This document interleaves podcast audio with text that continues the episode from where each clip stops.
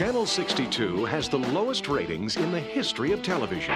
What they need is a new station manager. No, not him. Forget it. No way. What they get is a man so desperate, he'll put anyone on the air.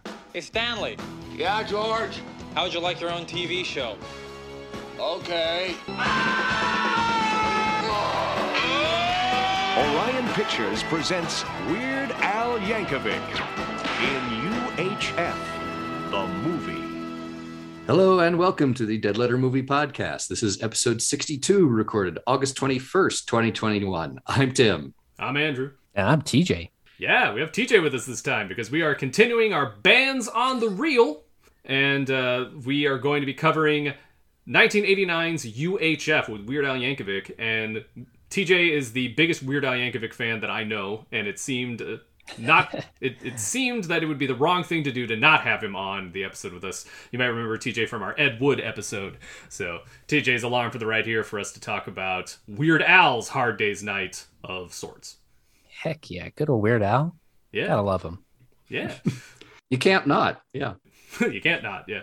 Uh, UHF from 1989, starring, of course, Weird Al Yankovic, Kevin McCarthy, David Bowe, who is not David Bowie, but David Bowe, uh, Fran Drescher, Victoria Jackson, and Gedde Watanabe. And we will talk about all of this as we go along. But first, a quick and dirty history of the genre that we've been doing. So last time we covered Head, which was from 1968. And so in the 70s, we don't have as many of these movies where a band has a movie. There's there aren't as many of them, or they're just a little bit different from a Hard Day's Night kind of sort of concept. We have a lot of singer songwriters that appear in movies at this time. One of my favorite singer songwriters in a movie is Two Lane Blacktop with James Taylor, but James Taylor doesn't perform any songs in that movie. He's just driving a car with Dennis Wilson of the Beach Boys, musicians driving across country um, in a cross country race with Warren Oates. But there are there's no no one's there's no singing in that one, so it doesn't really count. And Um, he also like- never did any other movies. I know. It's weird. Well, I, uh, yeah, I don't know if Dennis was anything else, but James Taylor wasn't anything else except for um, except for funny people. The uh, but he's playing James Taylor in that, Yeah. so it's it's a, it's a little bit different. And so there's also Mahogany uh, with Diana Ross, which is a movie directed by Berry Gordy, which could probably actually fit this. Um, I had just recently discovered that it might fit this, so you know Tim and I may may do that one in the future. Um, but there's other movies like uh, Phantom of the Paradise, which is basically Paul Williams's showcase movie, but he only he doesn't really he's he sings songs in it. You just don't see him do it.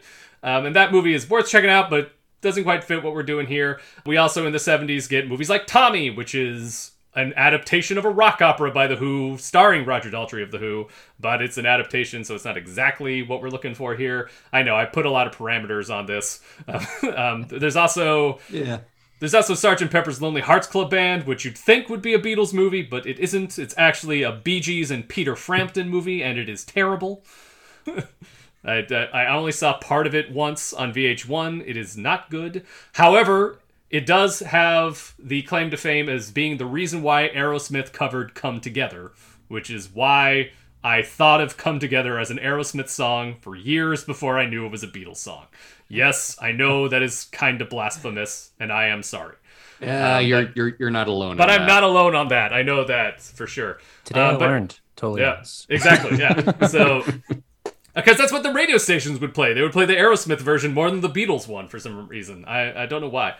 And um, going into the 80s, we have a we have a handful of those still going on. There's one very important one that comes out in 1984, but more on that later. In 1986, uh, Talking Heads have what is basically what I would call a Talking Heads version of A Hard Day's Night called True Stories. Uh, the band itself isn't really in it too much, but David Byrne is. And when you consider what Talking Heads is, it kind of fits them.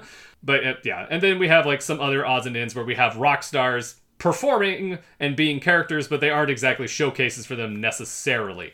So that brings us to 1989 and Weird Al's film UHF. Now, in 1985, he had a previous sort of dry run for UHF called The Compleat Al, and that's EAT, like the Compleat Beatles, which was a documentary in the 80s that come out that was us that you know that existed and Al was parodying there. And uh, that is more or less a vessel to compile all of his music videos at that time. But there is some filler odds and ends in there, and it's kind of worth checking out if you're into Weird Al. It's on Hoopla, which you can watch for free through your public libraries. So check it out that way. Um, so and it's directed by the same people, or actually, it's directed by um, Al's manager, which is the same person who did UHF. And um, Weird Al, I don't have to talk about too much. Um, you can look him up pretty easy. He's been around for a while now. His first big claim to fame was covering, well, not covering, but parodying My Sharona with My Bologna. Originally recorded in the bathroom of Cal Poly's like radio station bathroom. Uh, he was a DJ there, and that's when he got the idea to parody it. And uh, eventually, the guy from from the Knack heard it, got Capitol Records to release it as a single, and that's how he became a big deal. I mean, Dr. Demento was involved in it in this as well, uh, but you can look all that up yourself. Getting into UHF, uh, TJ, you were saying that they had shopped this around for a while, yeah? Yeah, they uh you, as you, as you were saying, like 85 was kind of a dry run from from what I've heard and done a little bit of checking in. He, the, he and uh was it Levey is his manager? Yeah, I think that's right? the manager's name slash the Um, director of these things. Yeah, yeah, they had been doing some writing and and shopping around uh, this to potential studios, and I mean, eventually settle with uh, Orion. Rest in peace. Um, who uh, have been kind of resur- resurrected now, kinda. but yeah, they had they had shopped their their film around to a couple places. I don't remember what the studios in particular, and it you know it's history's Hmm. business to really remember all those pieces. I guess they had spent some time, obviously, writing it on and off over time, and I seem to recall hearing a story of them saying, "Oh yeah, we knew it was serious when we finally bought a basically like a microwave oven to make dinners so that we could focus on writing." They knew that they were finally serious about writing out a movie and a script. So, but yeah, So this got written up. Uh, Al at the time had been. This is, pro- I guess you would say, the mid '80s was kind of like the apex of his popularity for that decade, and uh, so he, but he was still going strong at this time. He had um, gone. He had, he had won a number of Grammys at this point. Um, I don't think he hadn't really quite hit the the record like the Billboard success that he would have until much later with like Mandatory Fun being the number one album like you know just just like a few years ago. But um, didn't quite make it to that yet but he was still a big deal. He would be on MTV a fair amount hosting Al TV um, doing his own shtick from time to time. So Al was very much a presence. Um, still kind of a cult figure. Um, he wouldn't he was never as big as like the Beatles or well, I don't know. He's probably well, maybe mm, I don't know. It's hard to compare him with the Monkees. It's a little bit different. Yeah, but I mean, he wasn't like he was someone that people knew, and so it kind of made sense for him to finally have a movie. And uh, yeah, if there's nothing else that we need to add, we can just go straight into the film discussion. Channel 62. Never heard of it. I'm not surprised. More people watch the fish tank at Leo's pet store. It's a little UHF station on the edge of town. It's been on the brink of bankruptcy for years. It's too bad I got dump it. Oh, really? I kind of like the idea of us having our own TV station.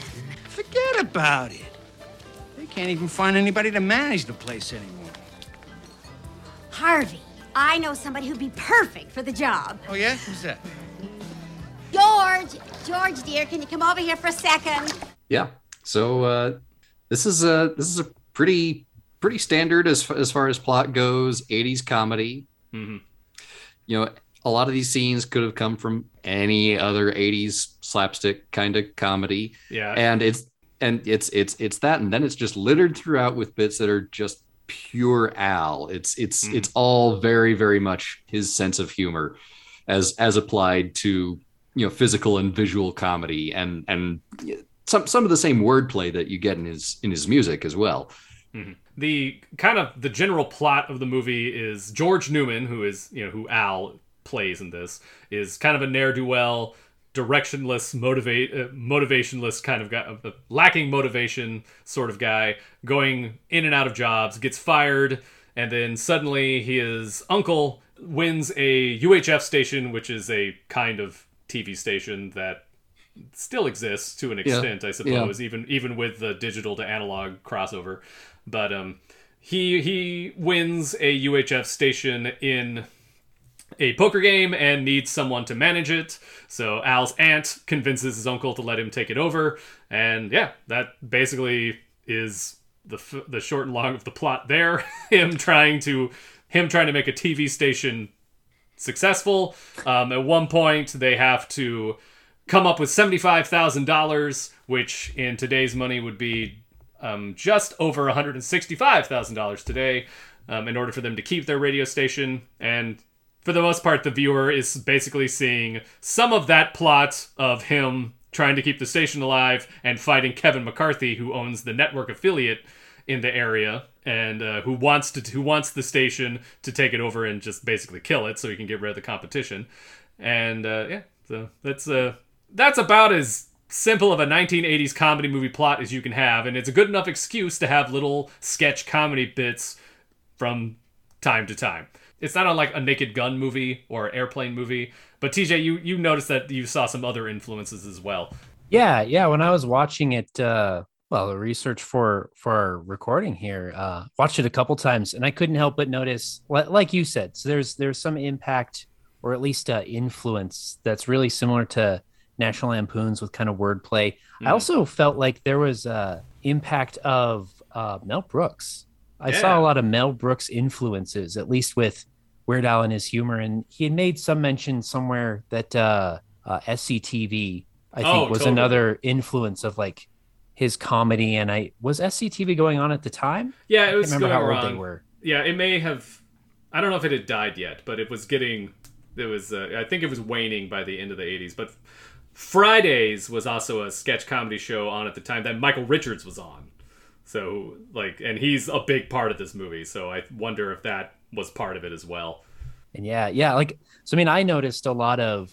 I mean, this movie is really a big vehicle for. I would say what is Al's broader comedy. I think he's mm. he's known so around the world. He's known obviously for his music parody, mm-hmm. but I think there's just a layer of his his music parody that people don't think about as much, which is the actual comedic side of his song telling. It's not just like, oh, I'm gonna replace like three words and now we've got a comedy song. Like there's actually a lot of structure to his to his songs, not to get too diverted, but like there's if you listen to any of his songs, there's generally like a, a storytelling structure uh, as he goes through each of the mm. verses and they build upon each other. Um, and it's not just, hey, I've got a hook for the the lyrical chorus and we're just going to sing that over and over again uh, generally it's it builds upon itself and so he's he's a sharp enough comedic mind in order to to write songs like he does and this was a really good chance for and i it's kind of what i noticed is you see a lot of his his comedic chops coming through as they they write things that are influenced by some of his comedy history as well as just his kind of building up and layering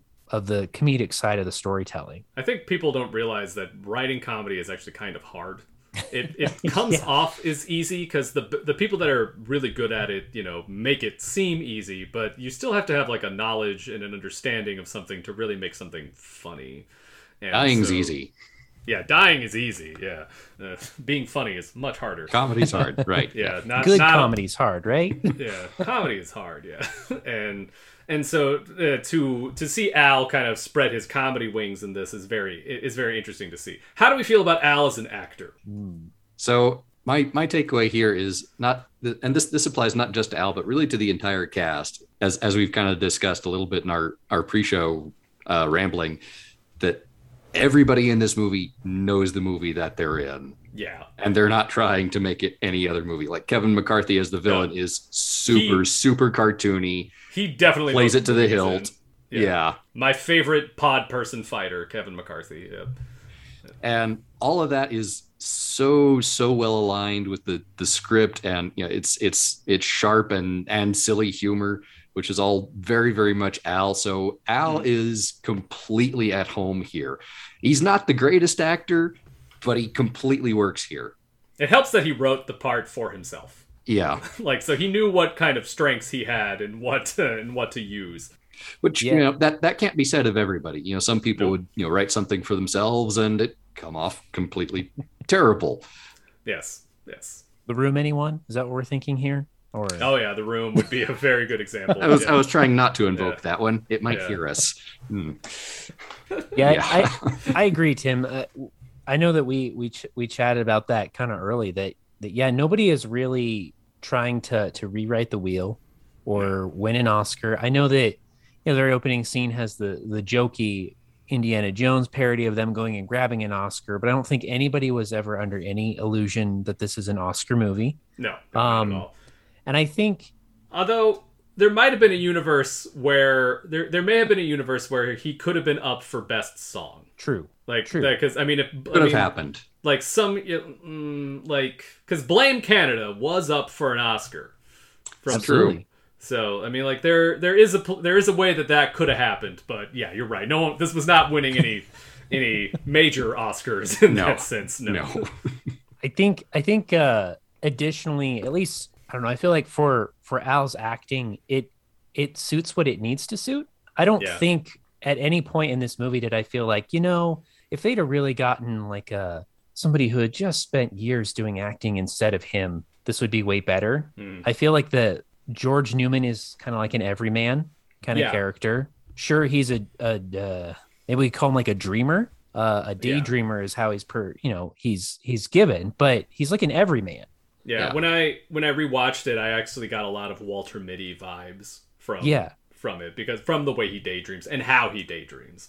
Absolutely. Yeah. And I, I think that lends itself to while I wouldn't sit here and say Al's acting is is good, it's not terrible. It's not the best. Um as a person who's watched a lot of B movies with a lot of and not to go too much down that tangent, I watched a lot of bad movies from Mystery Science Theater fame. Right. Um, yeah. So Yep. I'm versed in bad acting. Oh. Um, and this is not bad acting. It's Mm-hmm.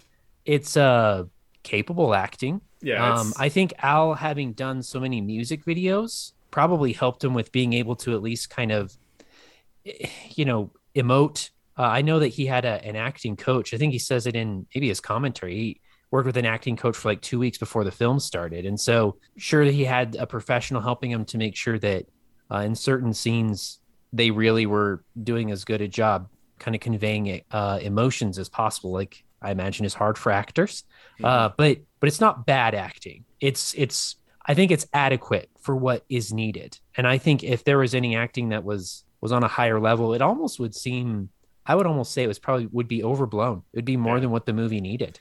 I, I do think with like when you were talking uh, talking earlier about playing to his strengths, there are a lot of times where he kind of gives this bemused look. Like uh, like I will this will be the image that we put on on social media for it. It's it's like he just has this kind of like what where am I kind of like what is going on kind of face that happens a lot. Uh, and, but he kills that look. I mean, it's funny every time. He, So- he really does, and Yeah. in that way, the the comedy here reminds me very, very much of the Muppets, who Mm. you know when when they're at their best, have this this great synthesis with the audience. It's like they're telling a bad joke, but they are just as nonplussed by the bad joke as the audience, so they they get kind of a chemistry going there. Al's got sort of the same thing, and it is bizarre to me that Al has never really worked with Yeah, the Muppets. I was like, I don't think he's ever worked with the Muppets. Huh. yeah He he, he did an interview with Muppet Magazine back back like a right around the time of this movie, but that's that's like it. Like maybe he was on Sesame Street once or twice, but not not with the the Muppets. Muppets. Mhm. It's it. Yeah. Weird. Seems That's- like a yeah. missed opportunity now that you say that right Yes, it is. Uh, I used to think Rob Zombie was a missed opportunity for the Muppets, um, and this was based entirely off of how well they did with Alice Cooper.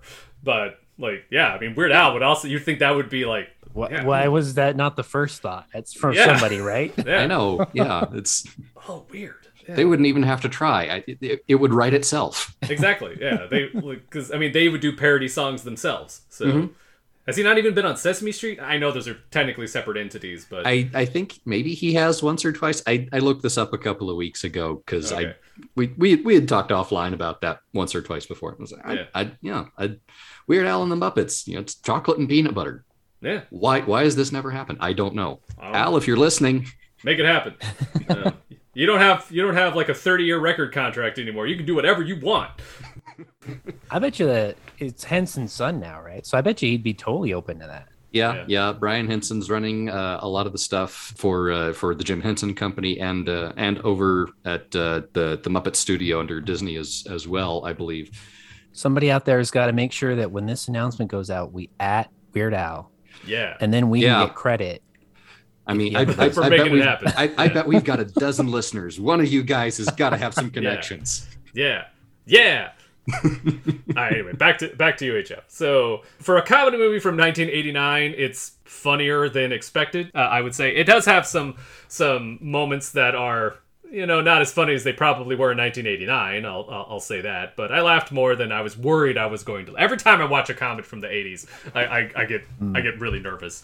Um, there is like there is its share of problematic humor. Gedde Watanabe is kind of an example in and of himself. Um, he basically is playing the same character he played in 16 Candles. He's just a karate instructor now Yeah. although some of it you know is amusing it's still very problematic um but yeah and there's but you know there's and and we have um the director of the movie play gandhi at one point who is very much a white guy um in in makeup doing this gandhi 2 sequence so that doesn't land as well as it could have but you know all things considered it has way less problematic humor than the average 80s comedy so i will give it that like and I think I think part of that is because Al is a family entertainer, and so he kind of knew where where to draw the line. The fact that we don't have any have any like bl- like blatantly misogynistic or homophobic jokes in this is kind of a nice thing for for an '80s comedy. A little bit surprising if we're we're being honest here, but If we're gonna be honest, yeah, Yeah, yeah. I think you know, and and even then, not to not to justify some of the the two slightly questionable things that were that'll be really obvious for anybody who watches this. Yeah. Um, but even then, I can't help but think product of their time.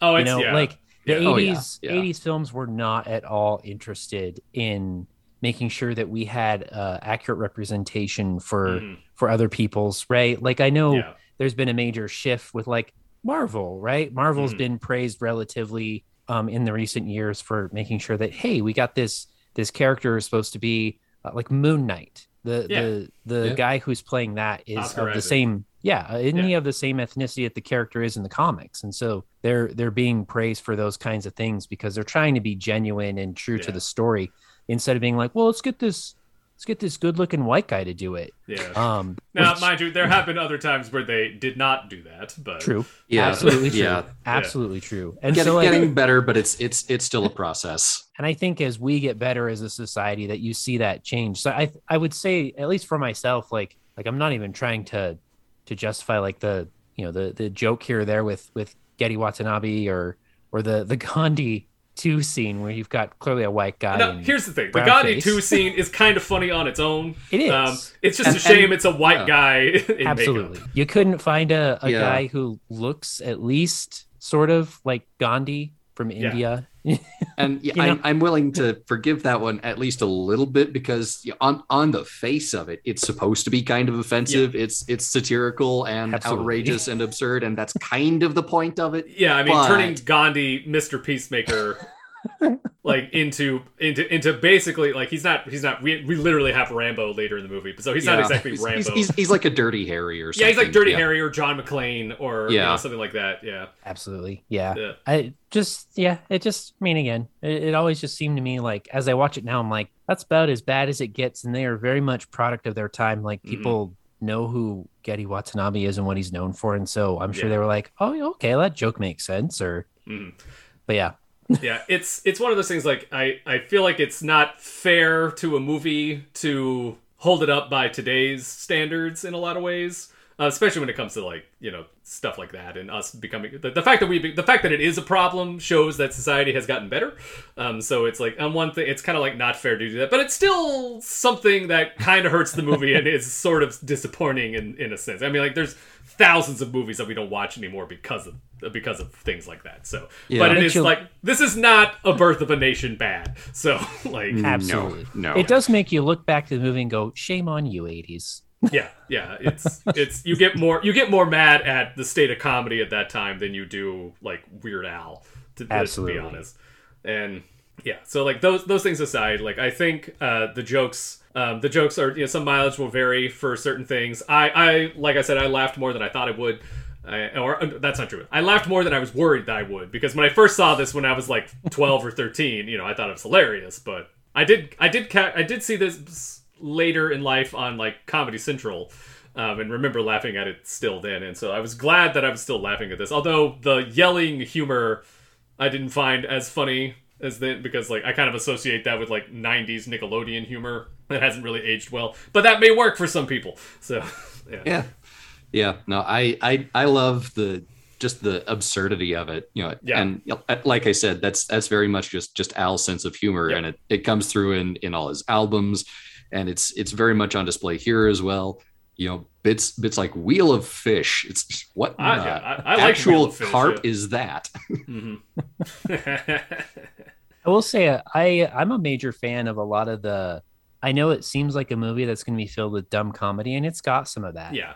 Actually, there's quite a bit of really smart referential comedy I really Yep. like. Um, and just a lot of that for me is formed with Mystery Science Theater being such a massive part of my history as well. On Mhm. top of Al, and a lot of Al's, you know, it's referential, but I, I've I'm a major fan of a lot of that. Like the the reference to uh, I'm not going to take it anymore. These wall, these floors are dirty as hell, referring to uh, Uh, oh, from uh, Network. network. Thank you. Yeah, network. And you know, references to older movies. You're like, that's clever. That's a Hmm. clever way to to input a reference. Like I I can really get behind that. Mhm. And, and uh, they're, I mean, there's there's sketch comedy jokes, um, but I think they're pretty solid. And like, I like all the, I like uh, all of the the commercial parodies are things that I'm really in. Like, I really Yeah. Spatula City, is, Spatula City is like a classic to me. Um, it is so 1980s humor, and yet so absurd at the same time that it and and Al's not even in it, but it's still like just a really funny little piece of comedy. And there's like stuff like that all throughout the movie because they're by giving it that television station premise, they can do whatever they want. Yeah, it's you. You can tell that you know they spent a lot of time writing this, but that they also spent a lot of time just just throwing stuff in there to see what would work. Which, incidentally, is what the characters in the movie are doing as well. Yeah. I, I do kind of think that the the non spoof humor works a little bit better, or or at least the non specific because like Spatula City is a, is a spoof on certain commercials for sure, but not a specific commercial per se. yeah, so so many little local commercials out of Yeah. the out of the yeah, eighties. Yeah, and Yeah. like the the car commercial guy is awesome. like you know, like that's. That's such a broad enough thing that they're they're kind of able to do their own thing. Like, and I as much as I like Conan the Librarian, it comes off as a little dated, you know.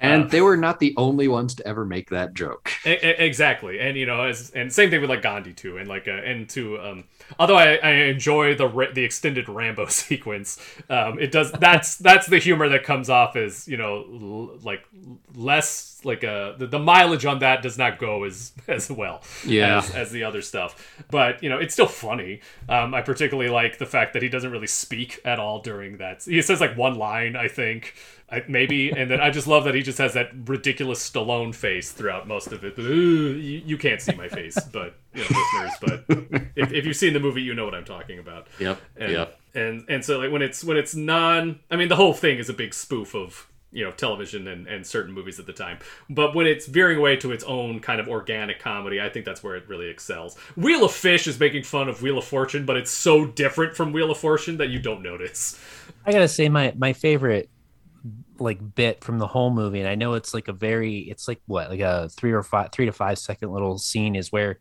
they're outside of City Hall and you hear a guy going, "Is this it?" and another guy says, "Nope." Is this it? And then they slowly shift over, and it's a, a blind guy doing a Rubik's cube. Which Rubik's Oh, cubes are very, yeah. very 80s toy. yeah And he's just blind guy doing the, the Rubik's cube, and one of the the bums who you see earlier is Mhm. is looking at the result and saying, "No, you didn't get it."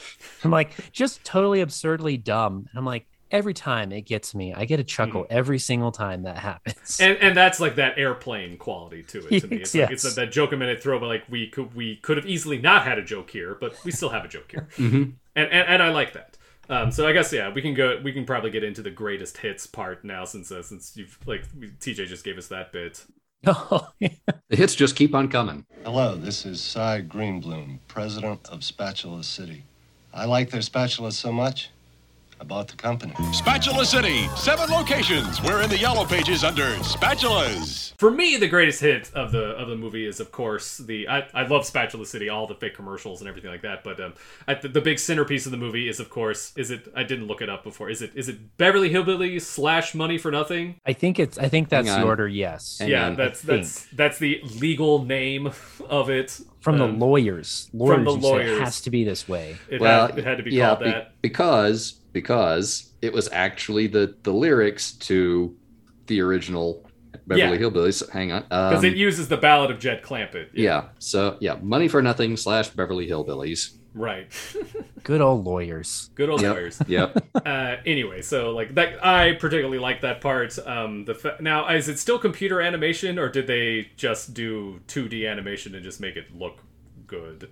I believe it was commu- computer Yeah, animation. Computer- okay. Yep. Yeah, think think that was They did some, not some cheap out. very no, very very early 3D animation, not unlike the official video, money yeah. for nothing, you know, by Dire Straits video. Yeah. And I think if I remember correctly, I know it's slight trivia related to that. I think the guy who did the the animation had done animation for some of Al's other music videos. Oh, cool. And so he kind of had a relationship and was like, "Oh yeah, I could crank it out," and he Well, did it's it not on that his home computer. So Yeah. I mean, like all he has to do is like he already has like the animation set up kind of based off of that video. He just has to render the characters different, which I'm not saying is an easy feat. Well, But, es- yeah. especially with you know what what they might have had, you know, in in 88, 89 when they were producing this. It's like you know that that would have taken some doing. You look at it Yeah. now, and it's extremely quaint and dated. It's like, oh yeah, look, there's the scene between polygons, Mhm. and there's the next one, and the next one, and the next one, and they're you know super super low res, but yeah, it, that that was what there was at the time, and it was kind of kind of weirdly groundbreaking when when Dire Straits did it, and you know it, it plays perfectly as a parody here. Yeah. So yeah, not not to, to pile on, but this is actually my my favorite bit as well. Not just because you know they're they're not at all subtle about you know sneaking a, a whole Weird Al music video right into the middle of the film. Well, yeah, they use that Walter Mitty thing. He's like, he's Yeah. he's, uh, Yeah. he's dreaming it. Yeah, which which like like you said, they they play with some other bits, um, you know, and some of those sort of go backwards, like the opening sequence. You you get to the end of it, and it's like, oh oh, that's because he's looking at this when he's right. But I I love the story about this this song specifically, and and Weird Al and musician Mark Knopfler lately of Dire Straits because you know, with with parody, you know, legally Al's in the clear, and he he doesn't have to get permission to do these parodies but Al's the kind of guy who does it anyway. So he, he goes to Mark Knopfler or, you know, through his agency. I, I don't know the details. I wasn't there. Um, but, but, you know, reaches out and, and asks, you know, Hey, I, I've got this idea. I want to do this song and, and parody your, your money for nothing. Is, is that cool? And, and Mark Knopfler comes back and, and says, yes, but you have to let me come play guitar for you. so that is Mark Knopfler playing the same same riffs, the same licks from Money for Nothing as he did in Money for Nothing. He's credited here in the film, lead guitar. It's on the album, it's in the movie, and that to me is is just fantastic. I like it. Yeah. Is there another bit from the movie that really plays for you guys? I mean, it's it's kind of a shame there aren't more songs, but we can, we can talk about that in a A, second. a little bit, yeah. Um, there there are lots of other bits, like like I, I mentioned Wheel of Fish. That Hmm. that just took me completely by surprise. it was it was just so absurd. I couldn't not laugh at it. Another one was was a fairly early bit where Al's character is late for a for a date with his girlfriend. Yeah. and doesn't know the time. And there's there's Gedde Watanabe's karate school in the Oh, same right, building. yeah, the same and building, yeah. Guy's fist comes through the wall, and there's the watch. He's like, ah, seven thirty. That was a good bit. okay, yeah. There's there's there's a clock. You know, just just pure opportunity right there. Yeah. Al has like a, a talk show because they have to fill the time with something, and he has Emo Phillips on, who and Emo him and Emo Phillips go back a long way. Like Emo will Yes. open for him sometimes, and Emo is playing like a shop teacher from the t- and shows how to use a certain kind of saw and saws off part of his thumb and there's like blood everywhere and like that's a part that I particularly like because I'm weird and like I think the thing that I like about it is just the way emo is just reacting the whole time or underreacting the whole time. oh, is my face red with like blood spattering in his face while he says it. And apparently that, that that is the reason why the movie is rated PG-13, I'm pretty sure. Um, I think there were other versions that they had to scale back from. Yeah. um, from what I've been told.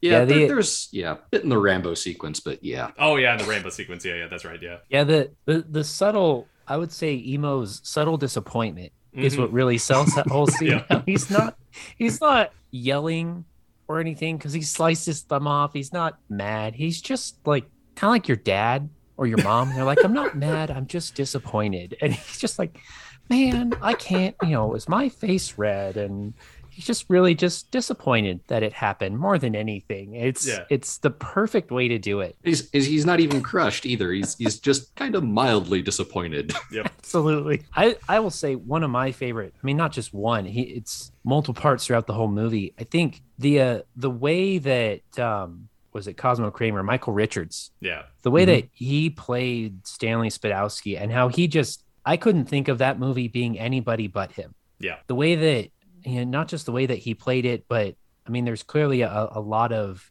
improv that goes on throughout his characters' situations. You can tell. Even even if you didn't know and you watch like a commentary and they say, "Oh yeah, we just put the camera on him and let him improv." You could tell in a good way, not in a bad way. You're like, "There's no way anybody wrote that," and they just were like, "Here, we're gonna let you, we're gonna let you riff." Mhm. in a way that you see a lot in comedies now. I don't know that there were many comedies that did that for a long time. Mhm. Like I know that's a I would say a staple with with lots of movies with like Will Ferrell and, and such in it now. Where like sure there's a, a loose story, but they they allow a lot of um kind of riffing and ad libbing. But but that is one thing that I really enjoy. I mean, Yeah, I think- Spadowski's phenomenal. Yeah, the only other thing before that that would have been a real success would have been Spinal Tap. Yeah. Yeah. Yeah. Yep. Which also had Fran Drescher in it. There you go. Yeah, Um, yeah, but yeah, fair fair bit of that unscripted. We're just following him around with camera, Yep. um, and you can see bits of that here with with Michael Richards and, and TJ. Like you said, they they do talk about that in some of the special features and in the various releases there have been. So it's like, yeah, okay, yeah, and it it mostly works. You know, they they don't use all of it because some of it's yeah, this, this is just going on a little too long. It's kind of lost its shine after two or three minutes, but yeah, I think the uh one of the other high notes for me is the Raul's Wild Kingdom Oh, I love that sequence. stuff, yeah. Just the whole sequence with the their own little homemade who's who's the famous guy who used to do it on all the talk shows. Um Oh, oh. gray hair. Yeah. Oh, he, brain. had- he has one of those names. Um, I, I'm sure we'll remember later, but Yeah. it's just like when when you had the talk shows, the guy who brings the animals on, except Mhm. there's no talk show person, it's just one guy. Um, it's Mhm. kind of like it- it's just a great sequence of events, and then they they play into the old Sierra Madre movie line about badges. Yeah. So so good. That whole sequence for me is is probably probably the most kind of quoted for myself. That Jack whole sequence. Hanna. Thank you, Jack Hanna. I was like, he's got the Uh, gray yeah, hair, yeah. wore the khakis. yeah. Yeah. there, there, there were a few others. I was like, was that Jack Hanna? Yeah, yeah, Jack Hanna.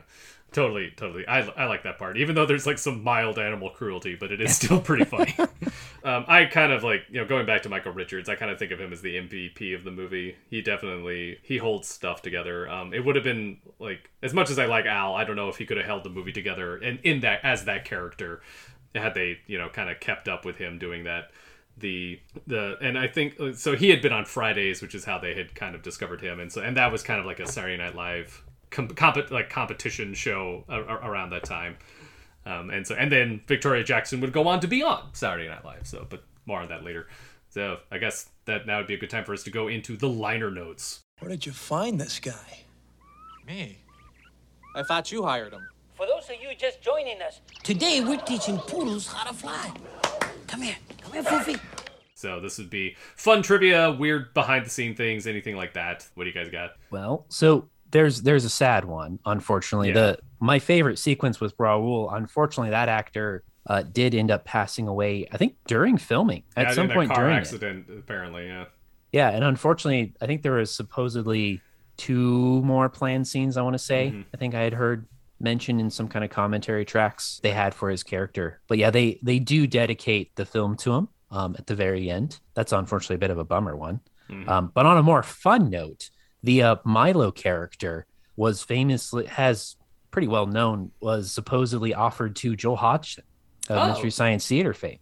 They they had identified him as the person that they wanted for that role initially, but he had basically said, uh, well, one, he was slightly burned out from other stuff he'd been doing. This was right as Mystery Science Theater would have been Right. about to be developed in the very yeah. late 80s. So he was he was very much into to getting that off the ground. So he ended up turning it down, unfortunately. But yeah, there's there's a rumor that Jerry Seinfeld had been offered to be part of this as well, but was Ooh. having like a similar thing. I can't remember if he wanted to be if if he if he would have been Spadowski or if he would have been someone else. Um, but yeah, there's there's a few things like that. My favorite bit of trivia is is um, so this movie doesn't do super well, but we'll, we we could talk about that in, in, in a second. but so this movie doesn't do super super great, but because so but Victoria Jackson is in is in this movie. So Al kind of has like a slump after this movie. Um, but because he has like this friendship with Victoria Jackson, uh, who later goes on to SNL, he's able to kind of revitalize his career through her to a certain extent. So Nirvana goes on Saturday Night Live when Victoria is a cast member, and so he like he calls Victoria during the show and says like, "Hey, is it possible for you to go get you know someone from Nirvana for me to to ask them if I could you know parody Smells Like Teen Spirit?" And so she goes and gets Kurt Cobain. Kurt Cobain asks Art, "Well, is it going to be about food?" and he says, "No, I'm just I'm just kind of gonna make fun of like grunge and and nonsense lyrics." And he was like, "Yeah, go for it." And so and then and smells like smells like Nirvana ends up being like a bigger a big hit for Al, and that gets him back into the zeitgeist again after after this. So that that that's one of my favorite little bits of UHF adjacent Yeah. Yeah. trivia, if you will. So this movie did not do great. as I had just said. Uh, I can tell you why it didn't go super great. And part of it is I think that it isn't a musical. Like I, I, I can't help but wonder if it would have been more of a sleeper hit if it had been if there were more songs in it. We really only get like the Beverly Hillbilly song, and there's a few like snippets of songs from Al from here and there. We do UHF is like the in credit song, but we don't have any like big performance songs. And so I often wonder if this had been more of a Weird Al musical if it would have done better. Because i don't think it would have done well its opening week no matter what. Um, and here is why. So here are the top 10 movies and i'm going to list all 10 of them just because just to let you know what they were up against. So this uh, came out in the the weekend of july 21st and 27th of 1989 here were the top 10 box office of that weekend. First place was Lethal Weapon 2. Mm, Yeah. very good. Yes, and then the and then followed by that was Batman, which uh, was quite a big deal. Followed by When Harry Met Sally, that had actually jumped up apparently from 12th back up to the third spot that weekend. Um, then Honey I Shrunk the Kids. And fifth was License to Kill, which is a James Bond movie. Was that was well, that would have been Timothy Dalton's second movie? That was yeah, Timothy Dalton's second and last. Yeah. second and last. Okay, yeah, because then we wouldn't have we wouldn't have a James Bond movie until Goldeneye after that. So Yeah. that was quite some time. And then this, uh, this I'm like kind of this this hurts if you ask me because the uh, the number six is Peter Pan, the 1989 re-release of Peter Pan. Which uh, ugh, I feel like that would hurt. Um, behind that was Dead Poet Society. And in eighth place, um, having been on there for quite some time, was having been released in May, was Indiana Jones and the Last Crusade. Behind that was Ghostbusters 2, and rounding out the top 10 was Weekend at Bernie's. And then just a little less than a million dollars behind that was UHF. so in 11th. so I don't really know if this movie really stood a chance, um, given all that it was against. To get, just to let you know, even though I was very, very young at that time, I saw four of those movies in the theater that year, like that summer. So I remember, like my earliest cinema memories are some of those movies that I that I listed out. So that tells you something. Yeah. um, yeah. Batman, So I- Peter Pan, yep, those for Peter me Pan. too. Yeah, yeah. So like I'm fairly like I'm, I'm not 100 percent about Peter Pan, but I definitely saw Honey I Shrunk the Kids in the theater.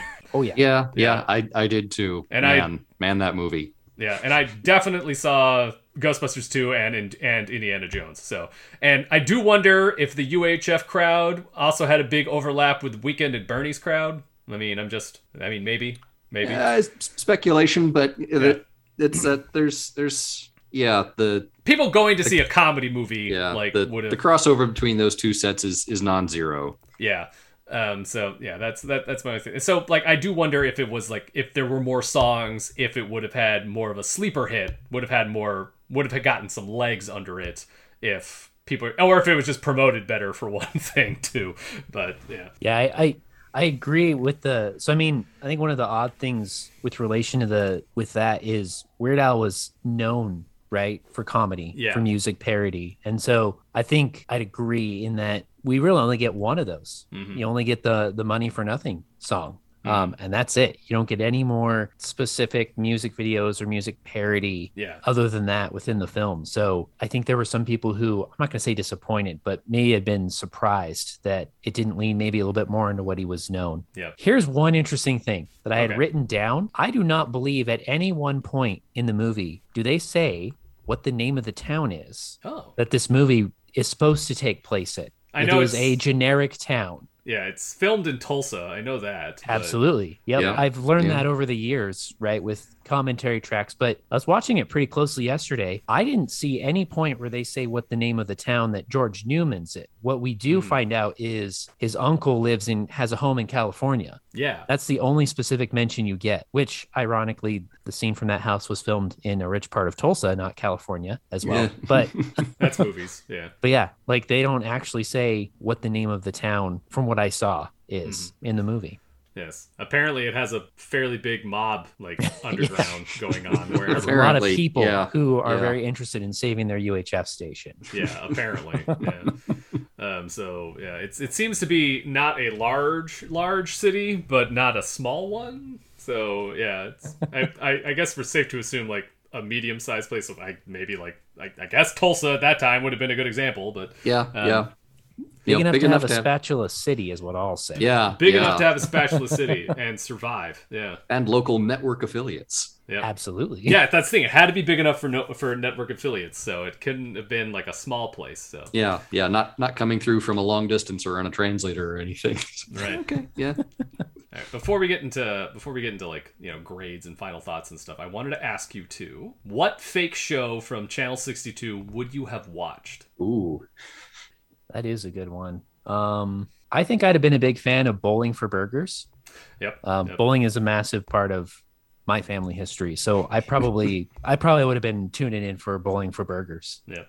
Yep. So I crud. I, I can't remember the what the, the title was, but the the engineer who uh, who goes and is I'm going to show you how to make plutonium out of common household items. Oh, Secrets of the Secrets Universe. or- Secrets of of, the, the universe. universe. Yes. I I totally would have watched that. Yep. I uh, we don't see a clip from it, but at one point George has this like has the the schedule up, and we see all these like ridiculous titles, um, and one of which is "Leave It to Bigfoot," and Yeah. I probably would have watched that. But um, one thing we do have like a a a quick clip of is "Stay Fit with Mike and Spike," um, which looks like a, a punk rock exercise thing. And for a while there, I was I was doing workouts to punk rock songs, and I called it homeopathic skinker size. The the, the skank being a a ska kind Yeah, of very yeah. very very um, cardio focused ska dance. Um, so like I, I had made a, a kind of aerobics thing around that, so I definitely would have watched that. Better better than what it was not Jazzercise, Prancercise, right? So it was Oh yeah, at least better than Very Prancercise. better than Prancercise indeed. Pretty low bar that, but yes. There's lots of fun coming your way this weekend on U62. First, slam your way to health as you stay fit with Mike and Spike. Next, everybody's favorite, Chef Bernie invites you to go bowling for burgers. All right, so let's uh, let's go into our final thoughts and grades. So, what are our grades for this? Um, so I'll I'll I'll go first. I really enjoyed this movie. I had a lot of fun. It's it's it's very popcorn, not in the same way as as we talk about lots of other popcorn movies that are you know kind of summer blockbuster actioner kind of movies. Mhm. But it's it's it's it's sort of a comedy popcorn. Mhm. You know, not not great cinema by any stretch, but it's it's clever and creative and surprising. It's still kind of B material though, and in, intentionally so. But so for for that reason, B plus. Let's see. I I keep would in mind TJ is a really really big Al fan. Yeah, right. So so it's an A plus. No, no, I'm just kidding. it's not an A plus. I'm aware it's not that good of a movie. Yeah. Um, no, I I think kind of summarizing some of what we talked, like I think one of the big things I like about this movie is that it doesn't try and lie outside of what it is. Mm. Um, it doesn't try and be uh, an Oscar worthy film. It's not trying to be highbrow comedy. Not that it's lowbrow comedy. It's not. It's just not trying to be you know the smartest comedy out there that's disguised as like a drama. It very much knows what it is. Uh, it's clever. It's got a lot of honestly a lot of goofy comedy that reminds me of a lot of Al's music. And you know, there's a part of me that looks at the family nature of it, it makes me go, you know, this is a movie that I would very much be glad when my kid is, you know, old enough, like five to 10, probably Mm-hmm. sometime in that range to kind of introduce and be like, hey, here's a movie that dad likes. And I'd feel totally fine showing him that film um, and not feeling like it's anything that he couldn't handle, even though I know it's PG 13. The, the PG 13 is because of a of obviously very fake getting your thumb cut off, right? And, it's- and that dude exploding in the Rambo sequence, I guess. Which is Um, very clearly fake Yeah, foam core human being. Yeah. Very easy to say, hey, that's a, a fake Yeah, statue. yeah, I mean, there, there are not really, Looney yeah. Tunes that are Absolutely. that are more violent than this. Yeah. Absolutely. Um, I think given all that, for me, I'm actually really in agreement with Tim. For me, this is a right in a, a solid B movie. Um, probably B to B plus, not an A in terms of something that like everybody has to see, but it's a solid movie. It's a good one to put on um every so often, and even if you're not paying full attention to it, you don't really have to. It's not a complex plot. It's it's a good movie that just stays within its lane. It doesn't try to be anything it's not. You know. That's very Yeah, true. yeah. Very true. All right. So I had I had come to this probably giving it like a C plus grade, which is not a bad grade, is the thing. That's the same grade I gave Head. Uh, Passing. Yeah, it's a passing grade, and a lot of these, you know, movies that still live up to what their aspirations are. That's that's pretty that you know it's not a bad grade and it's, it's still entertaining. It's not going to change your life if you see it or not. As uh, as someone who like you know i mean i'm not the biggest fan of weird al but i like the guy like a pretty bit like i would, I would call myself i'm more of a fan of weird al than i am of star wars. Um, i will i will go Yeah. that far. So like but hearing you guys talk about it you know it's kind of given me like you know a little bit better things. So like it, may, it probably gets up into that that b scale for me. Um it's kind of like a like it's like I'm gonna give it an 82, a solid 82 percent. The uh, and, and and that's mostly based on the fact that I wish there was more songs. Um, some of the humor doesn't work click with me as it could have, um, but I also know that that will work with other people. So, but uh, yeah, I do wish that there was uh, there was more songs, but I do like what is there. I do think it's I do think it's pretty funny, and it for the most part accomplishes the goals that it is setting out to do, and that is something that I think is always admirable. Whenever something swings for the fence and still for the most part gets there, even if the fence isn't that far away, is you know I still think that's pretty admirable. So yeah, is it a is it a classic of the genre? Um, maybe actually, because there aren't a lot of movies like this. So yeah, I don't know. If you're, Yeah. if you're into the band film, then yeah, it's it's definitely something worth checking out, and that's why we reviewed it. So yeah.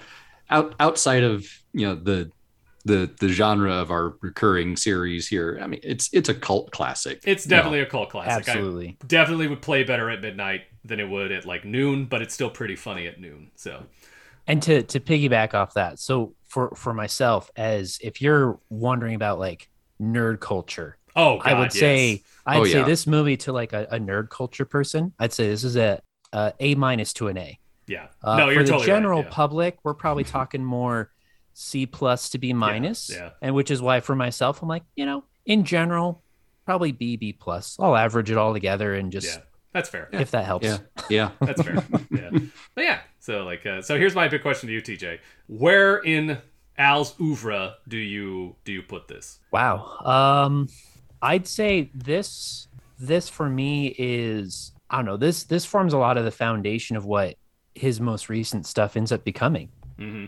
You know, to to really I'm not gonna say piggyback, but but the the story of how honestly after this film, you know, I'm I don't know if he struggled with depression, but but I'm sure that he was not happy with how this resulted and how he was kind of torn apart by various critics and and it took him some time to to kind of recapture a lot of of what he did eventually with the Nirvana stuff mm-hmm. and then you continue down that lane and you've got other stuff he did. So for me this is kind of I mean it seems like a little bit of a cop out, but it is very much smack dab in the middle of his career. I'd say his early stuff is kind of tougher to not listen to. It's just It's very you see the time. development of his of his work when you listen to early stuff and this is very much in the middle but it very much is i'd say it's key stuff for a weird al fan to see what helps form his later years and what he ends up becoming and when he hits the heights of his final album where he's number one on the charts so Yeah.